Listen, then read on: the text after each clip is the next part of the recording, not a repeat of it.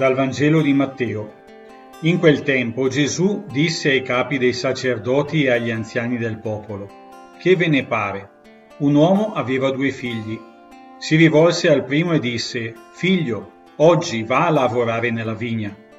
Ed egli rispose, Non ne ho voglia. Ma poi si pentì e vi andò. Si rivolse al secondo e disse lo stesso. Ed egli rispose, Sì, signore, ma non vi andò. Chi dei due ha compiuto la volontà del Padre? Risposero, il primo. E Gesù disse loro, In verità io vi dico, i pubblicani e le prostitute vi passano avanti nel regno di Dio. Giovanni infatti venne a voi sulla via della giustizia e non gli avete creduto. I pubblicani e le prostitute invece gli hanno creduto. Voi, al contrario, avete visto queste cose ma poi non vi siete nemmeno pentiti così da credergli.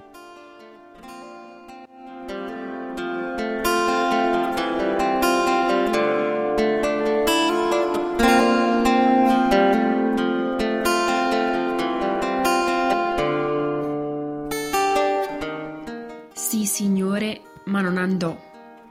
Il primo figlio del brano del Vangelo mi suscita una certa delusione per un atteggiamento che spesso leggo in me stessa e nelle persone che ho vicino. Questo atteggiamento deriva dal desiderio di perfezione che abbiamo su noi stessi, non una perfezione bella e reale, ma falsa, per cui a volte preferiamo mettere una maschera piuttosto che entrare nella realtà con tutti noi stessi.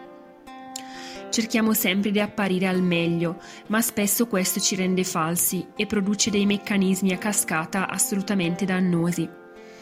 Ammiro il secondo figlio che, un po' come un adolescente trasgressivo, dice di no al padre per poi pentirsi e ritornare a farsi guidare da lui.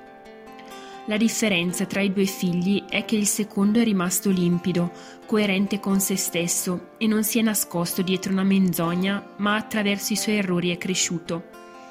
Dio è proprio bravo a leggerci dentro, a capire i nostri meccanismi umani. Ci aiuta a scovarli per poi cercare di cambiare. Chiedo a Dio questa limpidezza nella mia vita, in quello che faccio e in ciò che sono.